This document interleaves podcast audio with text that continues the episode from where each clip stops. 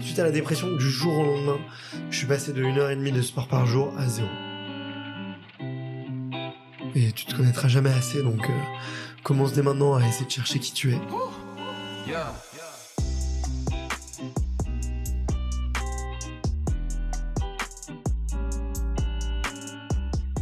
La double dose, c'est l'addition du courage et de la persévérance.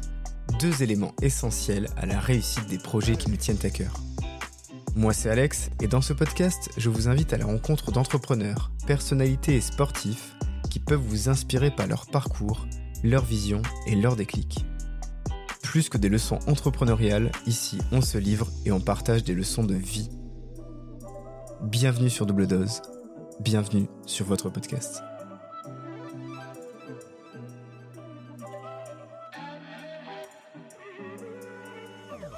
Après quoi on court? Pour cet épisode hors série, j'ai rencontré Barthélemy Fent, entrepreneur sportif et hôte du podcast Extraterrien. Ensemble, on revient sur l'envie de se sentir vivant et sur la culture de la tentative. Une meilleure vision que la culture de l'échec.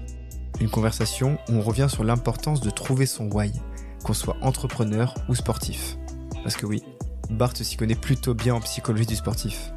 D'ailleurs, il reviendra aussi sur sa dépression et partagera ses clés pour s'en sortir. Et si on apprenait à mieux se connaître? Et si on se demandait après quoi on court? Je vous laisse avec cette introduction où on parle d'allergie. Bonne écoute Moi, c'est quoi? C'est le, le plus connu là euh... Aerius. Bon alors, ce n'est pas un placement de produit. voilà, on commence euh, tranquillement. On parle d'allergie, voilà, la vie de tous les jours, avec euh, Bart, Barthélemy Fent, qui est mon invité du jour. Un épisode un petit peu différent. En fait, le titre c'est Après quoi on court? Comment ça va, Bart? Mais écoute, ça va très bien. Euh, je suis ravi de te rencontrer et, euh, et de pouvoir euh, faire cet épisode ensemble. C'est super cool. Donc, euh, moi, je suis toujours content de rencontrer d'autres podcasteurs et, et surtout avec euh, ta, ligne éditoriale et, et je trouve le- la douceur, la subtilité que tu apportes. voilà, je suis, et je suis content de voir aussi le, ton backstage. Oui, parce qu'évidemment, j'ai essayé de faire euh, une pyramide pour que mon téléphone puisse filmer tout à l'heure. Mais euh, jusque-là, ça va le faire. Je te laisse te présenter à nos invités, qui, à nos auditeurs, pardon, pour qu'ils sachent un peu qui tu es. Et ben écoute, euh, du coup, moi, c'est Barthélemy, mais euh, euh, Barthélemy, c'est réservé à la police et aux impôts, sinon tout le monde m'appelle Bart. Mais euh, grosso modo, ouais, moi, j'ai j'ai 32 ans, je suis papa de, de, de petits garçons. Je m'estime assez ambitieux dans la vie, gros bosseur.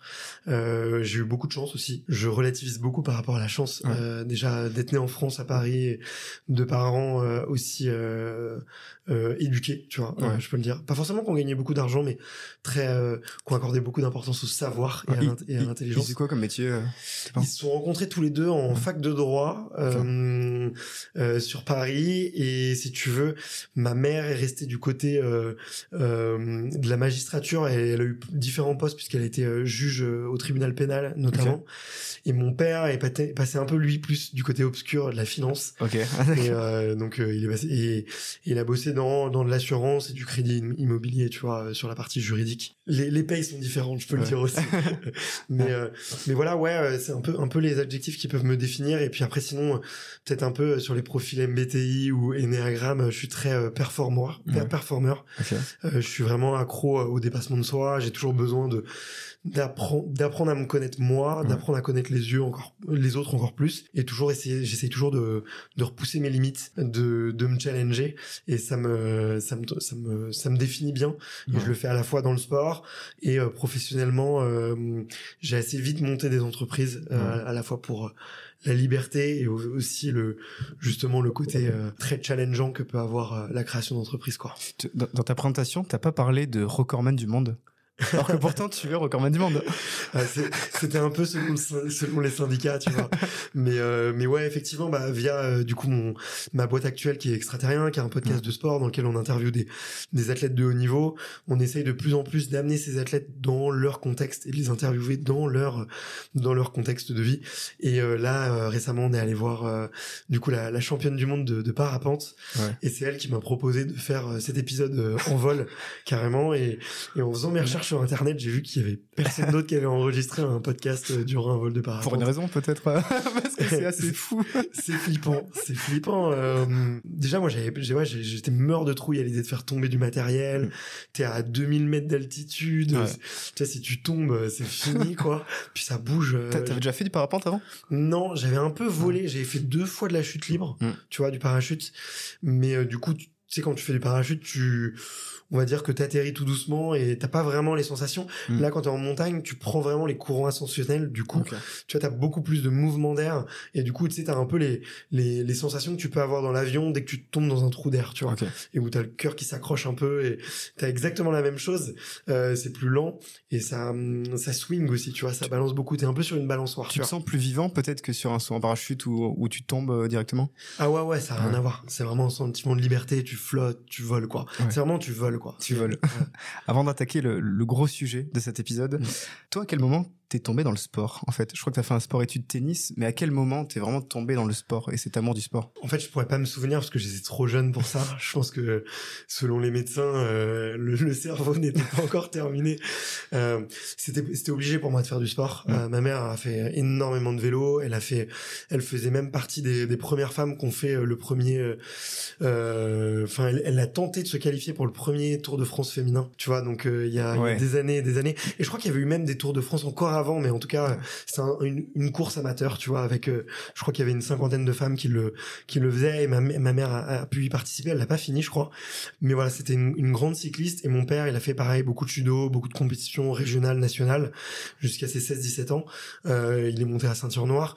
Donc, si tu veux, ça faisait, ça faisait déjà partie de leur ADN et de, euh, de ce qu'ils avaient envie de transmettre à leurs deux enfants. Donc, il y a eu baby gym, il y a eu bébé nageur,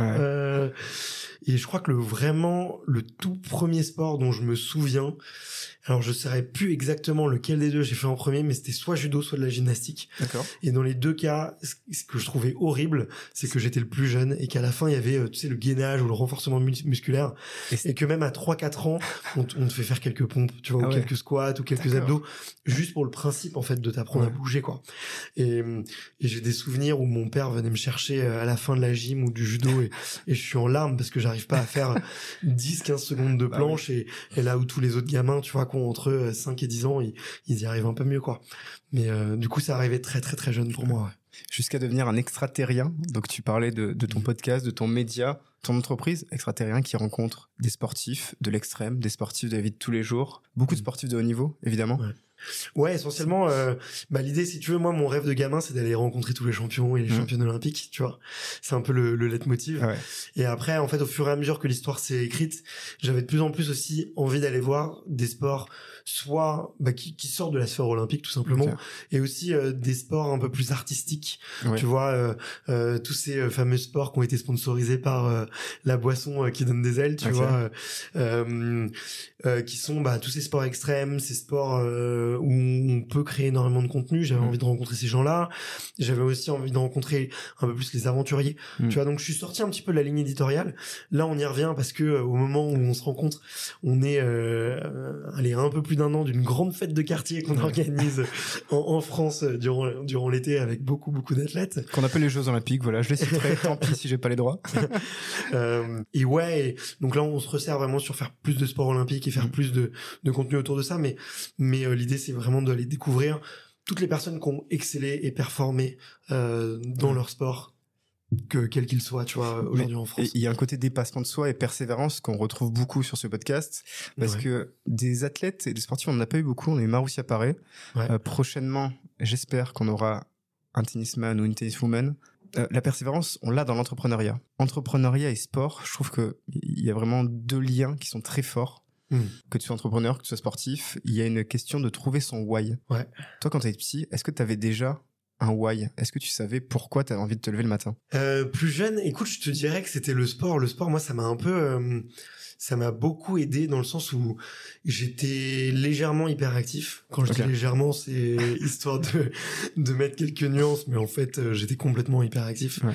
Euh, et c'était difficile pour moi d'être de rester assidu 8 heures à l'école.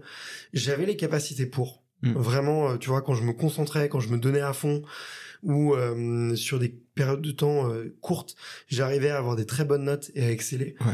Mais dès que euh, le professeur commençait à devenir ennuyeux, dès que euh, dès qu'il y avait un peu de résistance, si tu veux, c'était c'était compliqué. T'as besoin d'action en fait euh, à ce Ouais. moment-là. Ouais, exactement. J'étais, un- j'ai toujours été un sensoriel. J'ai toujours été un, un euh, eu besoin de me dépenser. Tu sais, je, je Mm. fais partie des gens qui, euh, moi, je passe un appel, euh, je fais trois fois le tour du bureau, tu vois, parce que ça, ça m'aide à, à réfléchir, à structurer ma pensée.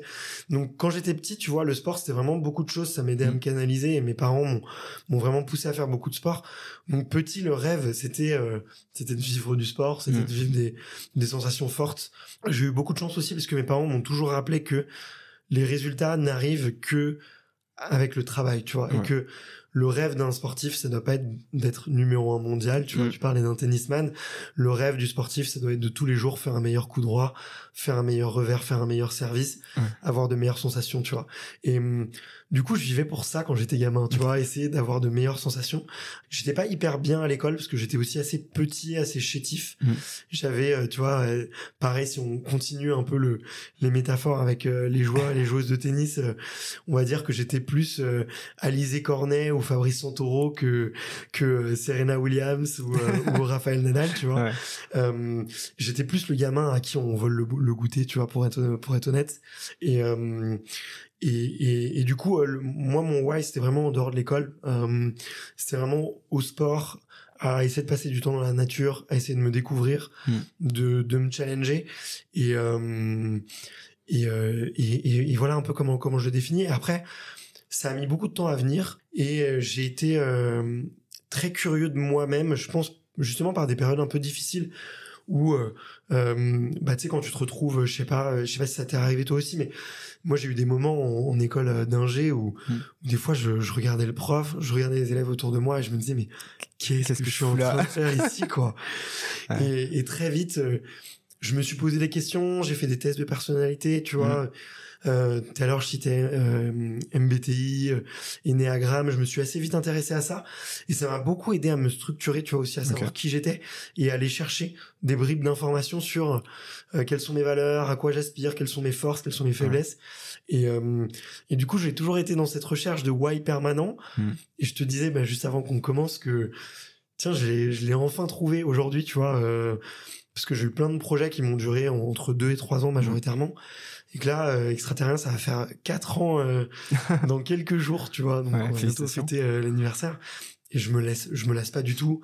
L'équipe a grossi et tout, donc euh, Mhm. ça, il m'aura, ça m'aura pris euh, 33 ans pour le trouver. Si je reviens un petit peu en, en arrière sur cette époque où tu disais j'étais le petit garçon chétif à qui on voulait le goûter, j'ai l'impression que le sport, en fait, pour toi, c'était un échappatoire et c'était aussi une manière d'être un winner un peu. Tu sais, tu Ouais. te sentais peut-être loser dans ta vie de tous les jours et le fait de faire du sport, tu te dis bah, en fait, je m'autorise à gagner. Oui, je Mm. peux gagner. Complètement. C'est c'est marrant, t'as fait une super bonne analyse de de moi. C'était euh, sur un cours de tennis. Mm. Bah tu le sais très bien. euh, tant que la dernière balle elle est pas jouée, tu Ouais. peux revenir et tu peux gagner. Et et euh, et tu peux en respectant les règles, David peut l'emporter contre Goliath, tu vois. Et et on le voit souvent d'ailleurs en tennis. Alors peut-être qu'au niveau euh, euh, des spectateurs, tu vois, on a connu une génération dorée avec euh, trois énormes tennisman qui ont, vraiment écrasé le circuit. Mais on le voyait quand même très souvent, tu vois, des joueurs, euh, bah, pas plus tard qu'hier, on a vu euh, Gaël, Gaël Monfils, tu vois, qui, qui, qui remonte, euh, qui remonte au classement euh, complètement fou et contre, contre un joueur contre qui il aurait pu être, euh, tu vois, euh, Mm. petit perdant. Et c'est ça qui est beau. Et, et c'est vrai qu'à l'école, les dés, ils sont beaucoup plus jetés, en fait. Tu vois, dans Mm. la cour d'école, en fait, tu, tu vis en société et en fait, tout simplement, bah, t'es le plus petit, t'es le plus faible, t'as une, Ouais. casquette et c'est très très difficile d'inverser, si tu veux, euh, la, la hiérarchie et l'ordre des choses. Surtout que ça peut durer longtemps à l'école, donc euh, forcément. Bien sûr, bien sûr. Et, euh, et en fait, cet, cet effet de groupe, cet effet où, où effectivement les, les adolescents sont, sont euh, impitoyables aussi entre eux. Mm. Et, euh, et dans le tennis, et je pense dans beaucoup d'autres sports, Ouais. eh ben on est tous au même niveau. On, tu vois, si c'est en athlée, c'est chacun sa ligne. Si c'est en tennis, c'est chaque- chacun son côté, chacun sa raquette.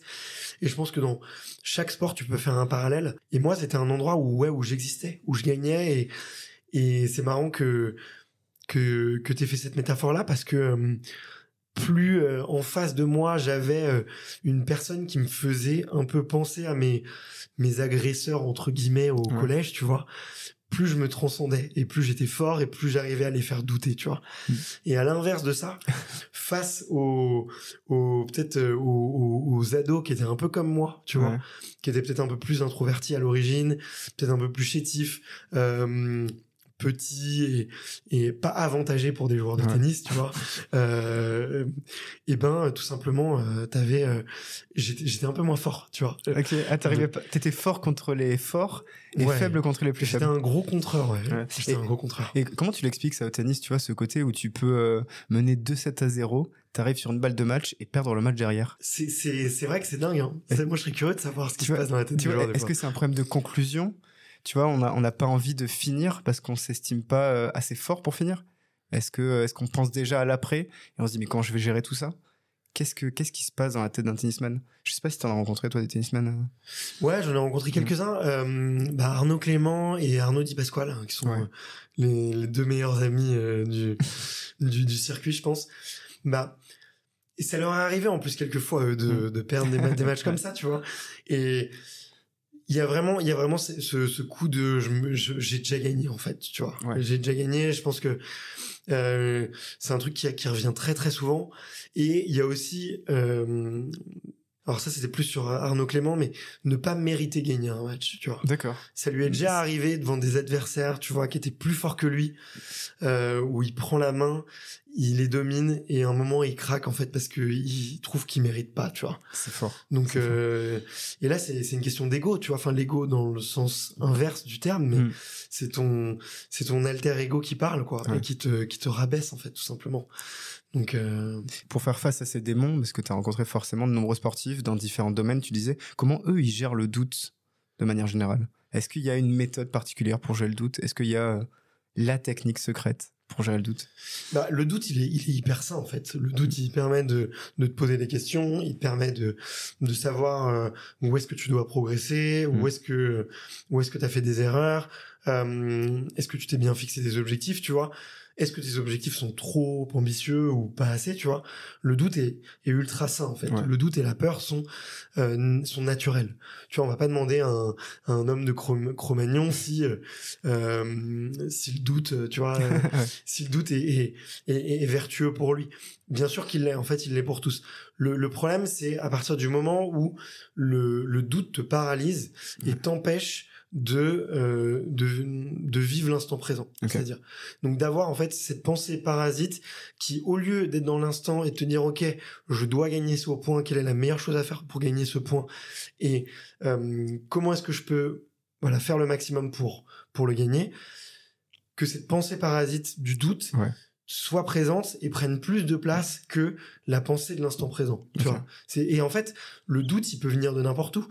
tu vois, il peut venir de, tiens, euh, est-ce que euh, j'ai bien euh, lancé le lave-vaisselle ce matin Tu vois? Forcément.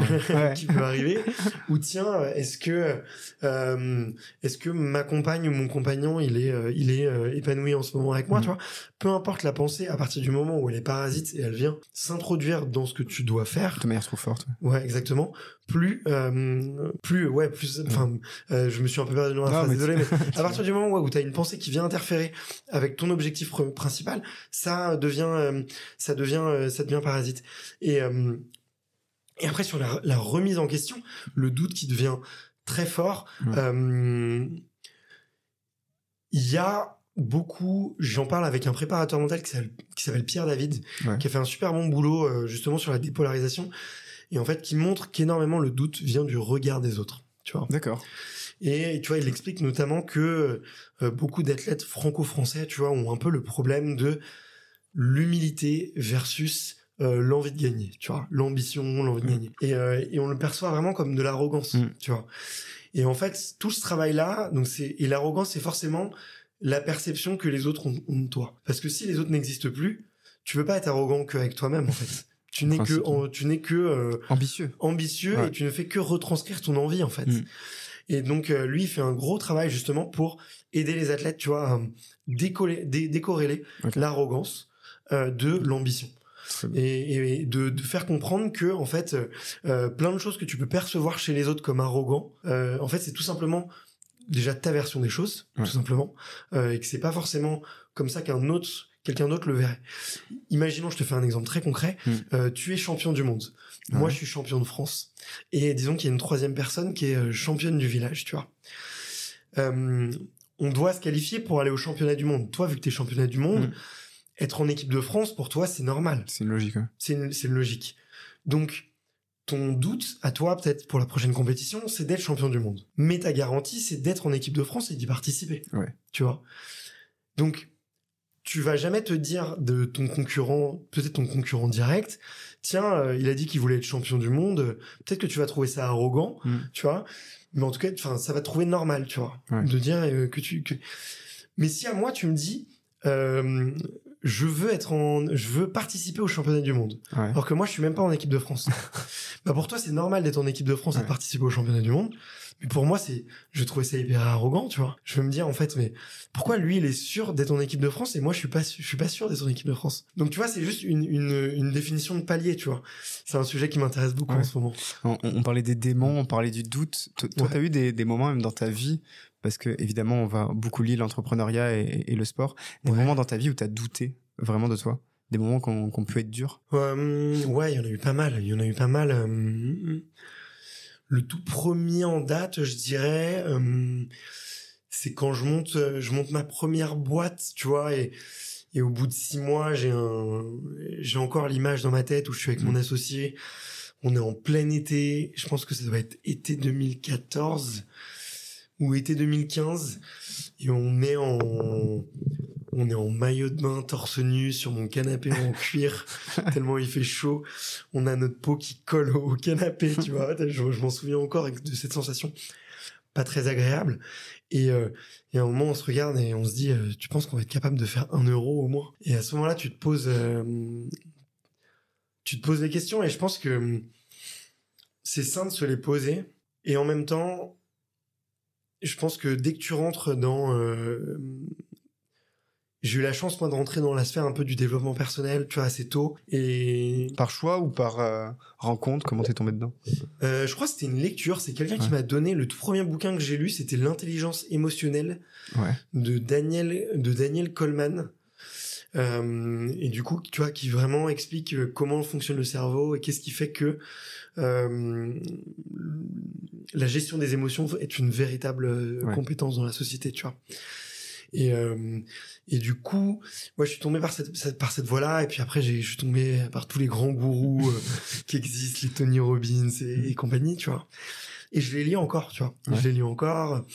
Euh, parce que souvent, je me parce que, pardon, je fais aparté, parce que c'est aussi des vérités générales de tout temps. Mais il y a 100 ans, c'était vrai. Dans 100 ans, ce sera aussi vrai. Ouais, clairement, ouais. Je sais pas lesquels toi tu lis, mais, euh... je, dis pas forcément, tu vois, de développement personnel à, j'écoute beaucoup, évidemment, via les podcasts. Euh, je lis beaucoup. Je m'intéresse normalement à tous ces sportifs, principalement parce que eux ont cette grinta que je trouve euh, fascinante en fait. Tu vois, c'est une grinta de se dire je me lève le matin et aujourd'hui je vais gagner un match contre meilleur que moi, ce qu'on disait tout à l'heure. Et, je reviens beaucoup aussi aux, contes un peu enfantins, tu vois, ces, euh, ces contes philosophiques, euh, que ce soit Le Petit Prince, euh, L'homme qui voulait planter des arbres. Là, je l'ai plus exactement en tête, mais tout ce type de livres qui te font penser à après qui te font penser au lendemain. C'est exactement ça. Ça tu me fais penser à relire le, Petit Prince. J'aimerais bien repasser dessus. Mais bah, tous les invités, je, leur conseille. moi, ces livres-là, tu vois, ils m'ont quand même apporté une chose extrêmement positive. Il y a mm. beaucoup de choses à critiquer, bien sûr, mais mais dans l'ensemble, le très positif, c'est que si quelqu'un d'autre y arrive, toi, tu peux y arriver aussi.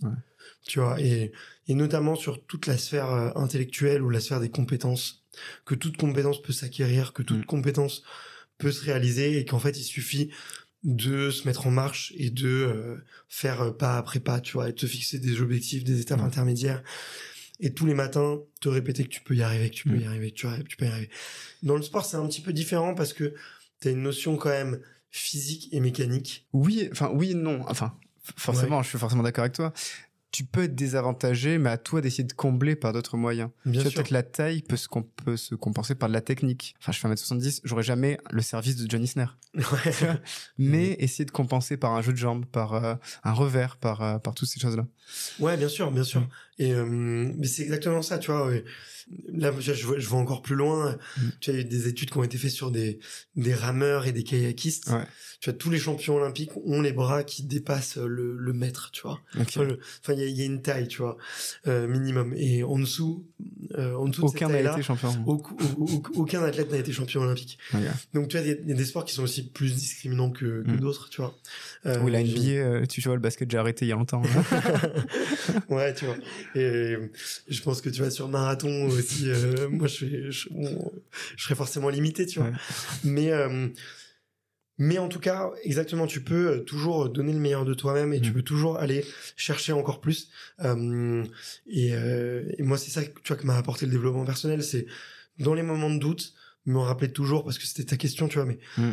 me rappeler toujours que c'est possible si je le veux et que l'abandon est définitif, tu vois, et la douleur est un peu temporaire, tu vois. Et, hum, j'aime beaucoup me rappeler cette phrase, tu vois. Euh, l'abandon est définitif, c'est une balle. Euh. Et, je, je sais que des, enfin, je me rappelle très souvent. Euh, et là même en ce moment, tu vois, sur ma boîte, où il y a des moments où je me pose des questions, où je me dis, waouh, je prends beaucoup de risques. J'ai, mm. je viens de, je viens de, je viens d'embaucher quelques personnes là. On a, on a, on a six mois pour, pour vraiment que ça décolle, quoi. Et hum, bah, je me dis, euh, je me dis toujours déjà, quelle est la pire chose qui puisse t'arriver? En mm. vrai, pas grand chose. Je le dis à ces gens-là, et puis je peux les, je peux les, je peux les, je peux les remercier. Ce que, ce qui n'arrivera pas, bien sûr.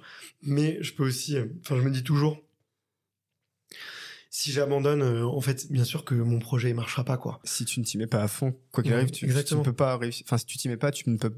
Attends, si tu t'y mets. Quelle est la phrase d'ailleurs? Si tu ne tentes pas, tu ne peux pas échouer. Ouais, exactement. On est dans, on est dans le truc, tu vois. on a le truc. Ça, mais, mais je la trouve assez intéressant ce que tu dis et surtout le, se lever du, l'image, en fait, du canapé. Tu vois, t'étais sur ce canapé, mmh. euh, euh, transpirant, assis, en fait, faire le premier pas. Tu vois, le fameux premier pas qui va t'emmener au second, au troisième, au quatrième, et qui te fait après derrière sortir de la maison. Euh, moi, c'était mon cas, ma première expérience pro qui a été mmh. assez difficile. Je commence petit à petit à en parler, tu vois, assez mal fini. En agence de com, t'imagines à quel point parfois la pression peut être compliquée quand t'es assez jeune. Et j'ai mis vraiment deux ans à, à, à m'en remettre, tu vois, deux ans à vivoter à faire des petits jobs par-ci par-là parce que j'arrivais pas à, retrouver le goût de la chose, tu vois, à, me lever tous les jours en fait. Tu vois, j'arrivais pas à trouver le, le, le why, la chose qui me donnait envie. Et puis il y a un jour une dame, tu vois, j'ai fait un service civique à l'UNICEF.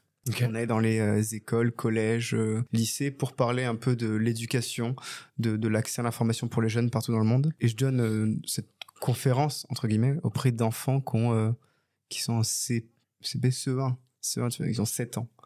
Donc, je leur explique un petit peu euh, comment fonctionne le monde, comment l'éducation, ce que eux sont en train de vivre, d'autres enfants dans le monde ne l'ont pas, n'ont pas cette chance. Tu sais, quand t'as 7 ans, tu te rends pas compte que des enfants du même âge que toi n'ont pas accès à l'école, n'ont pas la cantine, etc. Et, à la fin, la, maîtresse, voilà, l'institutrice vient me voir et fait euh, J'aime beaucoup l'énergie que vous dégagez euh, et, je pense que les enfants ont adoré vous avoir pendant une heure. Donc, je, elle me dit Voilà, je sais pas ce que vous faites dans la vie, mais en tout cas, mais continuez et changez rien. Et hmm. ce jour-là, j'ai eu le déclic, tu vois, qui me fait me dire, ok, en fait, j'ai envie de continuer à partager des choses. J'ai envie de me, de me relever le matin pour continuer à partager, pour faire kiffer les gens, en fait. Et puis, petit à petit, bah, j'ai repris mes études, j'ai repris ma troisième année en, en communication publicité. Mmh. Et puis, j'ai gravi petit à petit les échelons. Et aujourd'hui, j'ai un podcast, tu vois, sur lequel mmh. je partage et j'accompagne des personnes à partager des histoires. Et donc, oui, il faut forcément se lever du canapé et trouver la personne qui va te dire, oui, t'es à ta bonne place et oui, tu peux aller plus loin. Ouais, clairement. Ouais. Bah, les rencontres, ça aide beaucoup. Hein. C'est souvent des, des, éléments déclencheurs. Euh, euh, souvent, c'est de rencontrer euh, soit des gens que tu considères un peu comme des rôles modèles ou, mm. ou les gens qui vont juste avoir une parole très réconfortante pour toi. Euh, c'est quelque chose de clé, quoi. Et c'est pour ça qu'on dit que l'entourage, euh, tu vois, est, est, est, une des choses, et un des assets les plus importants, tu vois, de la réussite, tu vois. Donc, et toi, en plus, tu as la chance, tu rencontres que des sportifs de haut niveau. Ils t'ont donné confiance en toi, tous ces sportifs? Bah clairement, ouais, clairement, c'est un truc. Euh, à force de, de, rencontrer des gens successful, tu, tu peux te dire, euh, ouais, moi aussi, euh, moi aussi, c'est permis. Et puis tu te rends compte aussi que c'est des, des gens hyper humains, tu vois. Ouais. Et et je trouve que c'est encore plus vrai avec les athlètes de haut niveau qu'avec euh, les grands entrepreneurs. C'est qu'on peut avoir tendance parfois à les starifier un peu. Mm. Tu vois, à se dire ouais, ils, soit ils ont une discipline de fer ou ils ont euh, une mentalité de, une mentalité euh, hors du commun et mm. tout. Et en fait, Non, c'est des gens comme toi et moi. ils doutent. Euh, le matin, ils ont besoin de petit déjeuner. Ils se lèvent tous euh, la tête dans le brouillard. et puis, euh, et puis tous, euh, tu vois, si tu leur mets euh, des sucreries devant les yeux, ils vont, ils, vont ils vont y réfléchir, tu vois. Ouais. Euh, donc, euh, et, et moi, c'est un peu de voir aussi cet envers du décor et de voir que c'était pas euh, des gens extraordinaires. Ils ont Mhm. deux bras, deux jambes, une tête. Ils sont pas plus intelligents. Ils sont pas plus euh, plus disciplinés ou Mhm. quoi. Tout tout s'apprend quoi. Tout Ouais. est faisable. Et euh, donc moi, ça m'a fait énormément euh, prendre confiance en moi, tu vois, de rencontrer ces gens-là, de me dire ok, en fait, je peux en faire partie quoi. Fine, hein, je, suis- je suis comme. Ouais. Tu- te sens extraterrien? Euh, ouais, carrément. Et je pense que tout le monde l'est en fait. Mm. Tu vois.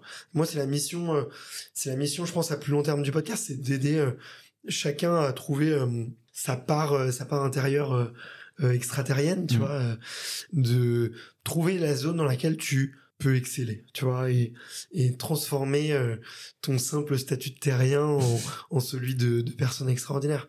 Euh, et je pense que tout le monde l'a, tu vois, on a tous une zone de génie, on a tous une zone de confort, on a tous une zone dans laquelle on, on, on excelle. Mm. Euh, le plus compliqué, c'est d'essayer assez souvent pour la trouver, Ouais. pour réaliser que c'est celle-ci. Euh, mais euh, mais c'est sûr qu'elle existe pour tous. Et ne désespérez, ne désespérez pas, ça peut mettre 33 ans, tu vois, tu le disais, à trouver sa fameuse zone. Euh, Julia Bijawi, une de mes invitées, disait justement, faites ce pourquoi vous êtes bon. Mm. Olivier Garibal disait, lui, devenez champion du monde de votre propre monde. Ouais. Tu vois, toutes ces choses qui vont vous motiver à vous lever le matin. Et, euh, et, justement, pour euh, revenir sur le titre de cet épisode qu'on réalise ensemble, après quoi on court ou pourquoi on court, euh, je crois que toi, tu es déjà tombé assez bas Mm. et, et- et tu t'es posé les bonnes questions euh, pour remonter la pente, d'une, premièrement, et surtout, je vais te citer, tu disais, la dépression, c'est comme la clope, l'alcool ou la coque. Une fois que tu as goûté, tu peux replonger aussi vite que tu t'en es sorti. Alors, comment on sort quand on est tombé bien bas et comment surtout on fait pour ne pas retomber? Hum, écoute, euh, c'est une très bonne question et je pense pas que j'ai toutes les réponses et je pense que euh, chaque personne a sa enfin chaque dépression est unique entre guillemets et, et chaque façon d'en sortir est, est, est aussi Mm. unique. Euh, moi, si tu veux, pour ma part, euh, ça a été un peu le, le, cocktail euh, un peu explosif de de d'à la fois une relation euh, amoureuse toxique et malsaine, tu vois, et euh, d'une surcharge de travail, tu vois. Et il y a eu un espèce de double événement déclencheur dans lequel euh, j'ai appris que ma mère en plus était malade et ça a été un, vraiment l'élément déclencheur. Tu vois, Ouais. au moment où j'avais besoin d'être fort, d'avoir encore plus d'énergie pour me sortir de cette relation toxique ou et euh, pour la, la mettre Mhm. dans mon travail, bah il fallait que j'apporte de l'énergie en plus pour euh, pour ma maman et et en fait euh, j'ai pas j'ai pas j'ai pas été capable et et j'ai complètement euh, je me suis complètement écroulé et je me suis complètement effondré quoi et euh, j'ai passé plus de six mois tu vois dans vraiment en dépression et euh, et pourtant tu vois j'avais encore le podcast Mhm. j'avais encore mon job j'avais encore tu vois je manageais une équipe de entre euh, d'une petite vingtaine de personnes tu vois et donc il y avait du monde euh, Qui et- pouvait t'accompagner ouais. Ouais, ouais, ouais, exactement. Et et ça a été dur. Ça a été vraiment dur. Euh, moi, j'ai eu ma première méthode, ça a été d'avoir un espèce de carnet, tu vois, euh, dans lequel je faisais de l'écriture automatique. Et en fait, dès que j'avais une pensée négative, il fallait qu'elle sorte de mon crâne. Et le fait de l'écrire, en fait, ça la matérialisait. Et même si c'était une pensée super sombre, et que euh, j'ai eu, euh, j'ai eu des potes des fois qui me disaient, mais attends, mais si pendant 15 jours d'affilée t'écris des trucs euh, négatifs et tout, tu tu rentres dans un cercle encore plus euh, venime, enfin comment Ouais. dire, euh, encore Vicieux, plus toxique, vicieux quoi. presque. ouais. Vicieux, ouais. Et en fait, non, ça a fait complètement l'effet inverse, c'est que une fois que c'était écrit, ça sortait, et du coup, c'était certes des nouvelles idées, mais tu vois, Mm. c'était un peu comme une rivière qui passe, quoi. Ok. L'eau, euh, l'eau, euh, Qui lave l'eau les- nettoie, quoi, tu vois. L'eau nettoyait un peu le, les plaies, tu vois, et et euh, alors que avant de commencer cet exercice, c'était toujours les mêmes pensées qui Mm. revenaient. Tu vois, j'avançais plus euh, dans mon Ouais, tu pédales, J'avançais pas tu dans ma guérison, vide, c'est ça. Ouais, exactement. Je pédalais à vide, j'avançais pas dans ma guérison. Donc ça, ça m'a beaucoup, beaucoup aidé. Euh, aussi de mettre des mots, tu vois, et d'accepter. Parce que pendant plusieurs mois, j'ai fait du déni, tu vois, de ça va pas, mais ça va, euh, je vais me remettre, ça va le faire. Ouais. Et un jour, je suis allé voir, je suis allé voir ma psy et elle me dit mais euh, vous savez là ça fait deux, deux mois qu'on discute, Mm. vous avez toujours pas dit le mot dépression. Je lui dis bah non, ce n'est pas une. Elle me dit si si, vous, faut le premier travail c'est par accepter de dire ce mot-là. se rendre compte. C'est Ouais. toi qui as fait cette démarche d'aller chez euh, un psy, une psy? Bah écoute, figure-toi que c'est une personne que je voyais avant. Ok. Et au moment où je tombe en dépression, j'y vais plus. Et pendant, fou, pendant un mois et demi, en fait, j'ai pas la force d'y aller, quoi. Ouais. J'ai quasiment pas la force de, de sortir de chez moi. J'ai honte parce que, euh, justement, euh, justement, ça allait bien, tu vois, et j'avais un peu honte vis-à-vis de cette personne-là Mm. de, euh, de me montrer complètement à nu et de lui Ouais. parler de toutes les pensées négatives euh, que j'avais, quoi. Et, euh, et forcément, ça m'a beaucoup aidé, tu vois, de construire pareil ma pensée et tout. Donc euh, ça, c'est deux choses qui m'ont beaucoup, qui m'ont vraiment beaucoup aidé. Et puis je pense que c'était une troisième, je me suis forcé à faire du sport. Ouais. Euh, À te remettre peut-être au sport parce que ouais, j'avais complètement étant arrêté. jeune et puis, Ouais, euh, j'avais complètement arrêté, ouais. tu vois. Euh, suite à la dépression, du jour au lendemain, je suis passé de une heure et demie de sport par jour à zéro. Vraiment, zéro. Ouais. Je pouvais plus sortir de, de mon lit. Donc la première étape, c'était euh, euh, aller marcher euh, 10 minutes. Déjà, Mhm. c'était beaucoup. Ensuite, c'était euh, faire un peu de vélo. Il y a même un jour, je me rappelle, c'était trop. Je m'étais dit, tiens, je vais aller au bureau en vélo. et en plein milieu, j'étais un peu en retard. J'essayais d'avancer un peu vite. Et en plein milieu, tu sais, je fonds en larmes, tu vois. Je, sans, sans comprendre pourquoi, euh, juste l'effort physique. Donc vraiment, faut y aller euh, progressivement. Je pense qu'il faut pas forcer. Il faut et ça montre à quel point c'est c'est prenant quand même. Tu vois quand ça Ouais. te ça t'attrape. Euh, et, euh, et ouais, faut, faut se forcer, faut se mettre un petit peu dans, dans le dans le bain. Tu vois. Moi j'aime beaucoup euh, dire que le le le mouvement crée aussi euh, crée l'énergie. Tu vois. On dit Mhm. beaucoup qu'il faut avoir de l'énergie pour se mettre en mouvement. Tu vois. Tiens. euh, euh, là, c'est les bonnes résolutions de l'année. Tiens, je me mets au sport, tu vois. Ça, c'est les bonnes énergies qui t'amènent au mouvement. Ouais. Mais je pense aussi que le mouvement t'amène aux énergies, tu vois. Euh, bah, si tu fais du sport, tu vois, tu le sais, ça sécrète énormément d'en- d'endorphines, de Mm. sérotonine et tout. Et je pense que des fois, bah, tu vois, quand tu fais du, du footing, quand tu cours, et je sais que tu cours, euh, euh, il y a des, il y a des matins, il pleut, il fait froid, t'as pas envie de mettre tes baskets et de sortir. Ça, c'est vrai. Et en fait, tu te rends compte que le plus dur, c'est de mettre tes baskets et de sortir. Et qu'une fois que tu l'as fait, une fois que t'es sous la pluie et que t'as un peu froid, bon, allez, tu vas te poser pendant 10 secondes, tu vas te poser la question de qu'est-ce que je fais là, main, en fait. Ouais. Tu commences à prendre du plaisir petit à petit, tu vois. et tu commences à être fier de toi. Dire, waouh, je suis sorti de mon lit. Waouh, j'ai mis mes baskets. Waouh, j'ai fait ça.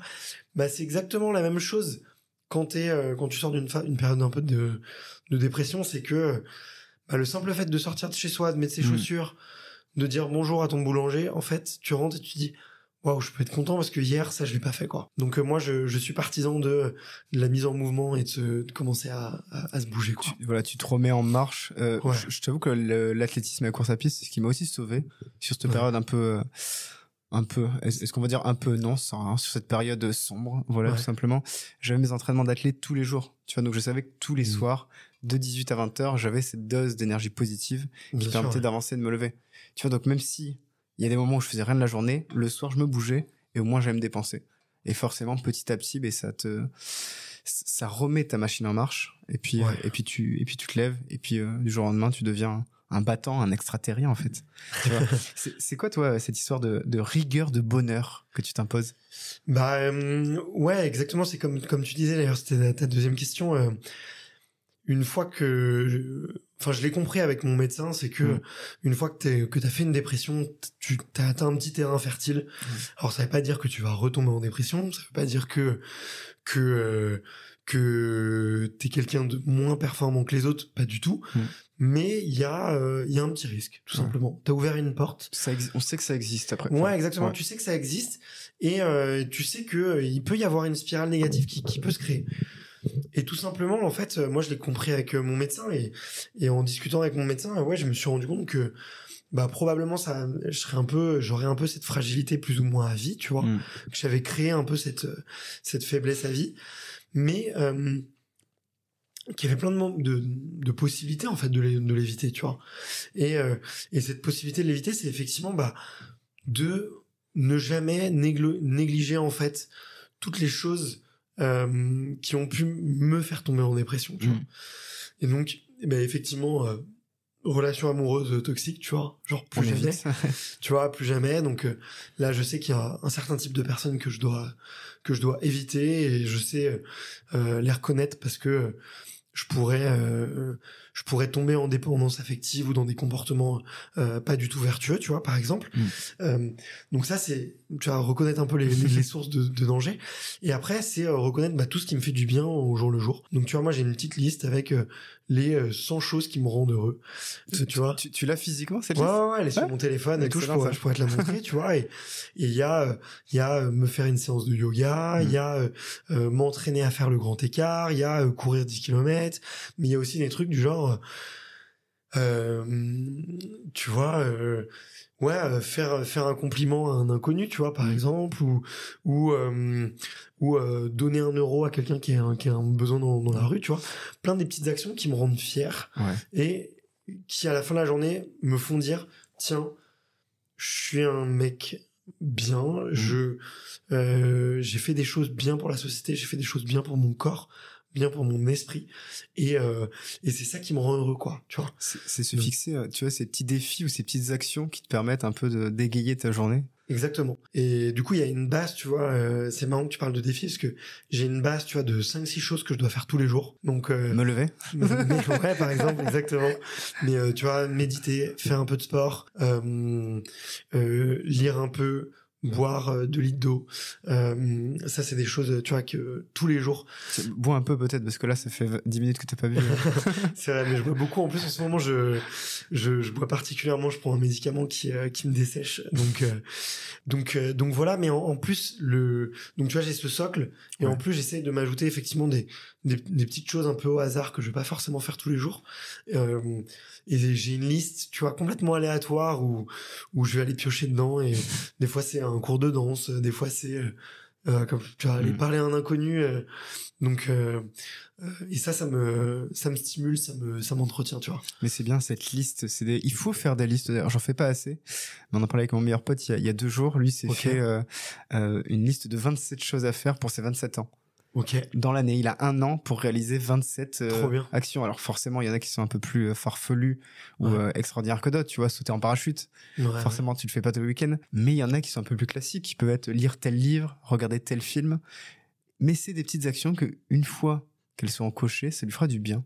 Tu vois, ça lui mmh. libérera cette endorphine, un peu comme quand on part courir, quand on part faire ce marathon, puisque évidemment, il a le marathon dans sa liste, et je lui dis que j'accompagnerai. ah, bah, très bien. Donc j'ai un an pour faire un marathon avec lui. Euh. Je crois que toi, tu as déjà fait des marathons. Ouais, j'en ai couru 6 en tout, ouais. Dont un il y a un mois et demi. Exactement, ouais, celui de Paris euh, en début avril, ouais. ouais, ça, fait quoi courir un marathon? Euh, C'est le kiff, moi j'adore ça, quoi. j'adore. je me sens vivant en fait. Hmm. Tu vois, c'est un moment où où tu sais que t'as mal, tu sais que t'as les jambes un peu fatiguées, tu sais que que t'es un peu à bloc, mais moi je me sens vivre à ce moment-là, tu vois. Et puis on a quand même beaucoup de chance aussi parce que voilà, on, on, est à on, est à Paris, enfin on est juste à côté de Paris, mais le c'est un des plus beaux marathons au monde avec un des plus beaux publics, tu vois, qui nous encourage, qui nous crie dessus et tout. Donc euh, ça porte euh, pour les gens qui, qui sont sensibles à l'énergie un peu collective dont je fais partie. Ça te nourrit, voilà, pendant une heure, deux heures, trois heures, quatre heures, cinq heures, tu te sens nourri. Ouais, ça porte, ouais. Et, on a accompagné euh, une amie l'an dernier qui l'a fait. On a fait, euh, nous, on a fait 15 bornes avec elle. Bien. commence déjà à faire pas mal, je t'avoue. Mais vraiment, elle, avait besoin de, de ce monde autour, même sur les moments de down. Tu vois, la fameuse barre du 30e kilomètre. Il y avait du monde qui l'encourageait, des gens qu'elle connaissait même pas. Tu vois, allez, allez, allez, allez Léa. Je crois qu'elle avait son prénom sur le dossard, tu vois. Et ça lui faisait du bien et c'est le kiff en fait comme tu racontes ouais ouais mais exactement et tu te sens porté euh, il y a une foule de dingue et, et euh, ça fait aussi partie de du moment quoi que mm. que moi j'apprécie que donc je sais qu'un marathon euh, enfin le marathon de manière générale c'est c'est une distance euh, que je recours très souvent avec grand plaisir quoi. Ouais. J'ai fait un semi il y a un mois. Ouais. C'est peut-être la première fois que j'en parle, tu vois, sur ce podcast d'ailleurs. C'était un, peu un défi un jour je me dis ben voilà il faut que je fasse un vrai marathon parce que c'est l'épreuve que tout coureur en tout cas ou tout sportif a envie de faire ouais. c'est stylé de prendre sa petite médaille euh, entre les dents et faire le selfie à l'arrivée tu vois j'ai envie de ce moment et du coup je commence par le semi compliqué mais un vrai kiff compliqué parce que je pense que j'avais pas assez travaillé. Euh, tu vois, j'ai fait une prépa en trois semaines. Donc forcément, j'ai bouffé 10 km, j'ai fait 100 bornes en tout en trois semaines. Mais sauf que le mois d'avant, j'avais pas fait autant. Le mois mmh. d'avant non plus. Et en fait, je pense que j'ai couru un petit peu trop sur une période trop courte. Mmh. Tu vois, donc forcément, tu arrives le jour du semi, tu es un petit peu euh, d'une fatigué et de deux, tu connais pas non plus la distance. Bien sûr. Tu vois, parce que même sur un semi, tu as le, le, la fameuse barre qui peut arriver.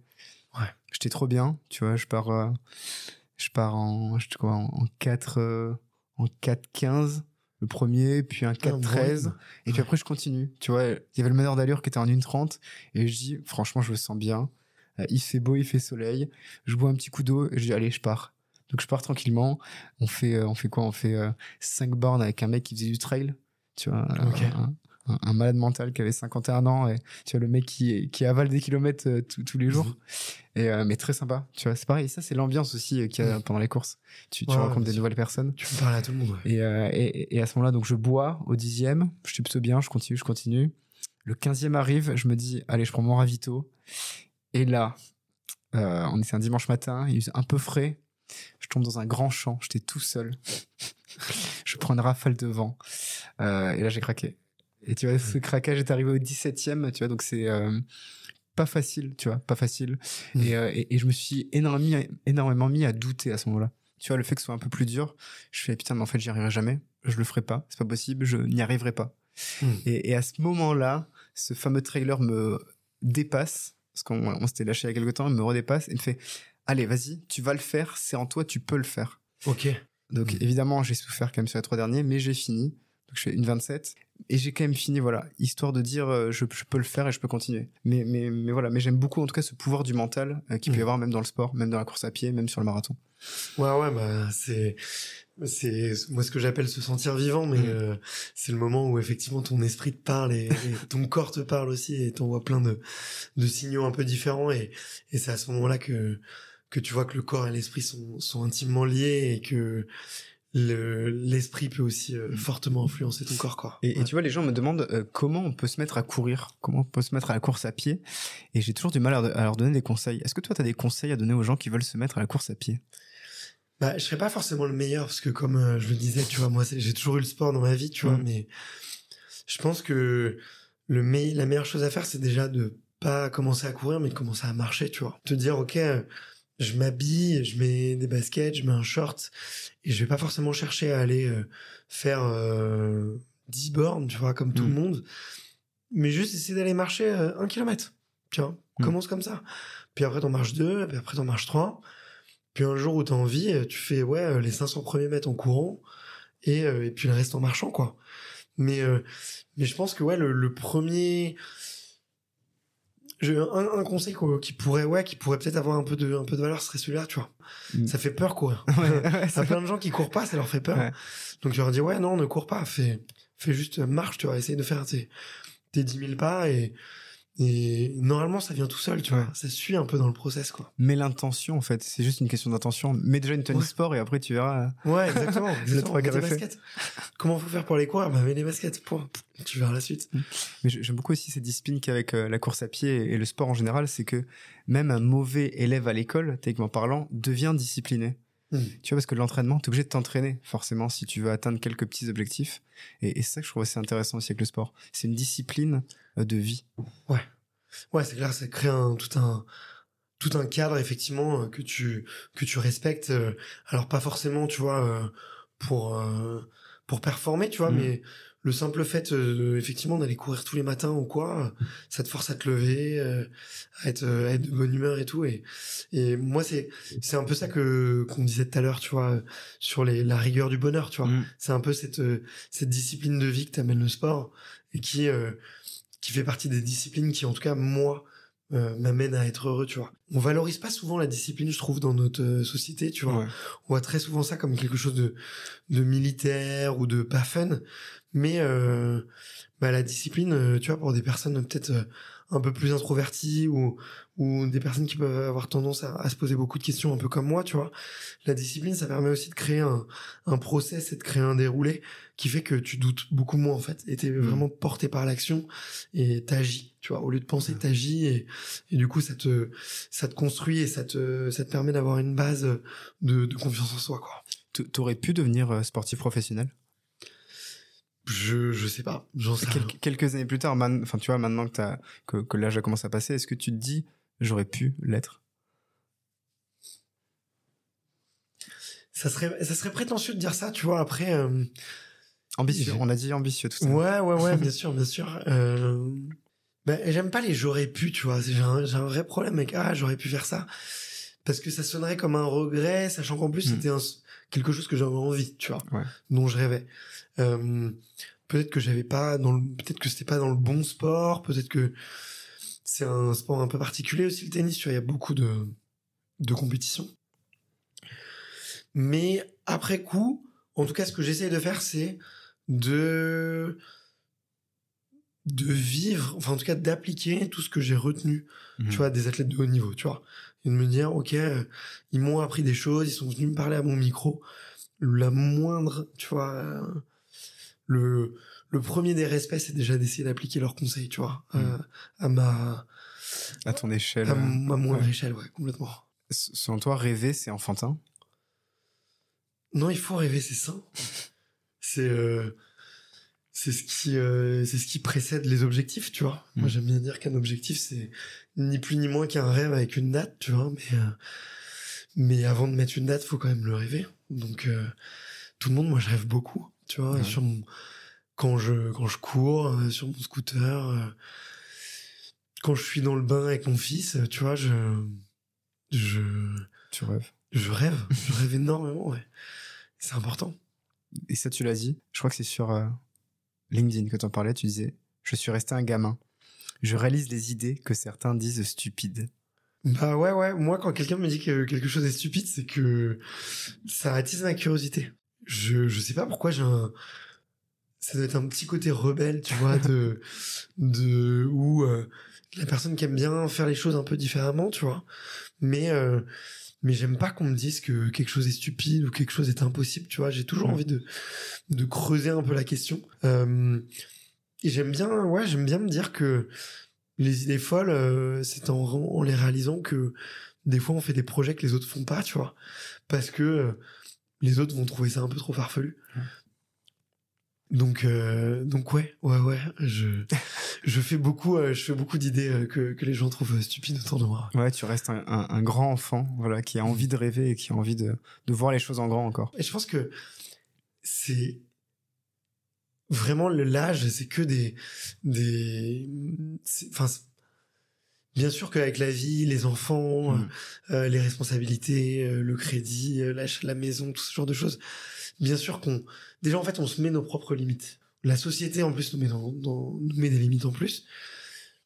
Pourquoi, en plus, on, on, s'empêcherait de rêver et on s'empêcherait de vivre, tu vois, ces petits rêves-là un peu fous qui, qui nous excitent tant et qu'on a, qu'on a tant voulu faire avant, quoi. Tu vois, je trouve ça trop dommage tu vois, de, de s'empêcher soi-même. De s'empêcher de faire des choses que notre enfant intérieur euh, rêverait de faire, quoi, tu vois.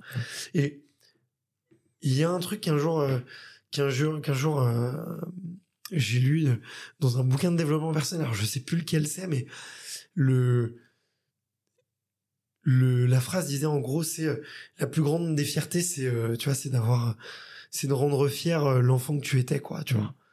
Et moi, je me pose souvent la question, tiens, est-ce que le, le petit Bart, il serait fier de toi aujourd'hui, tu vois, de, de ce que tu es en train de réaliser? Et, et souvent, quand tu te poses cette question-là, tu te rends compte que tu es parfaitement aligné avec euh, tes valeurs et ce que tu es en train de faire. Ouais. Parce que euh, ton enfant intérieur, ton l'enfant que t'étais, il se trompait, il se trompait pas, tu vois. il, n'avait pas de responsabilité, il n'avait pas de beaucoup moins de doutes, tu vois. Et il faisait ce qu'il aimait, il, il avançait, il était beaucoup plus euh, lui-même, tu vois, beaucoup moins influencé par la société. Donc euh, j'aime bien me poser la question de est-ce que le petit Bart, euh, il serait fier de toi là aujourd'hui? Et tes enfants à toi, puisque tu, as, tu me disais de, de, petits garçons, t'arrives à leur expliquer ce que tu fais au quotidien, tu vois, toute cette euh, motivation et persévérance que tu dégages, en fait, que tu amènes grâce aux invités que tu as, Mm. euh, grâce aux entrepreneurs que tu accompagnes. Comment ce que, euh, on va dire, ces sportifs t'amènent, comment toi tu peux l'apporter à tes enfants derrière? Hmm, c'est une bonne question. Franchement, si j'avais la réponse, euh, je, et la, la formule magique, je la, je la donnerais, mais je pense que c'est beaucoup inculquer la culture de l'échec, tu vois, et de surtout pas dramatiser euh, les échecs et de pas leur faire sentir des conséquences trop graves si jamais ils échouent quelque chose, tu vois. Mm. Euh, et même, c'est presque bannir le mot échec, tu vois, c'est euh, Ouais. je tente, tu vois. Et je pense que plus un gamin comprend que l'échec fait partie du process et que dans tout apprentissage, il y a un processus de euh, tentative, tentative, tentative, échouer, et qu'au bout d'un moment, tu finis par réussir, plus, euh, plus derrière, je pense, tu, tu construis des êtres humains qui sont sains et des êtres humains qui, euh, tu vois, euh, acceptent de passer par euh, justement le, le, ces phases un petit peu d'échec et de et d'apprentissage tu vois et je pense que ça fait des êtres humains heureux tu vois de de des êtres humains qui savent échouer et qui ont plus peur d'échouer parce que du coup ils se fixent plus de plus de limites tu vois Plus limite. Le petit Bart, euh, celui qui faisait euh, du tennis. À quel âge t'as fait du tennis j'ai commencé à mes 5 ans et j'ai arrêté à mes 17 ans Parfait. Alors, parlons à ce petit Bart qui avait 5 ans, qui vient juste de commencer le tennis. Quel conseil tu aurais aimé lui donner? Quel conseil de vie, en fait, t'aurais aimé lui apporter? Hmm. plein. Franchement plein. Euh, n'aie pas peur d'explorer. Comment ça, tu vois. Explore un maximum. Tu te connais pas encore et tu te connaîtras jamais assez. Donc euh, commence dès maintenant à essayer de chercher qui tu es à comprendre qui tu es. Euh, ne te juge pas trop. Déjà les autres vont beaucoup le faire. Donc euh, n'en rajoute pas une couche tu vois. Ça sert à rien de de de rajouter euh, cette, cette dose de culpabilité et fais des choses fais des choses qui te font kiffer s'il y a des Mm. choses qui te font kiffer fais-les fais-les encore plus fais-les encore plus longtemps et euh, et tu vas voir euh, un jour euh, tu seras parfaitement avec- aligné avec qui tu es quoi je dirais ça Finalement, après quoi on court, en fait? On court après nos rêves d'enfant? On court après euh, ce qui nous fait envie, ce qui nous fait plaisir, en fait, ce qui nous fait vivre, en fait? On court après la vie. on court tous après un lièvre différent. Mm. Moi, un des lièvres que je- que j'essaye de de de pourchasser, c'est c'est qui je suis, tu vois. Et j'apprends à me découvrir en allant chercher des, mes limites, en allant rencontrer des personnes, tu vois, encore plus brillantes que moi, tu vois. Et euh, et je pense qu'aussi on court pas mal après justement cet enfant, cet enfant intérieur, en essayant de le rendre heureux, tu vois, et en, et en essayant de le rendre fier. Et, euh, et c'est pour ça que des fois, tu vois, on, on se met euh, dans des situations un peu compliquées parce qu'on Mm. essaie de, de rendre fier d'autres gens que cet enfant, cet enfant intérieur. Alors, ne courez plus après ce que rêvait votre enfant intérieur, mais courez avec ce que Mhm. rêvait votre enfant intérieur et faites les choses qui vous plaisent. Bart l'a très bien dit. Merci pour cette belle conclusion. Et en tout cas, je suis ravi bah, de t'avoir eu sur, euh, sur le podcast pour ce moment partagé. Euh, C'était un, un extra moment avec euh, un homme extraterrien. Bah écoute, merci, euh, merci à toi pour ce moment, merci pour ces, ces questions euh, poussées et, euh, et intéressantes. Et, euh, et je te dis à très vite. À très vite. Bon après-midi. Yeah.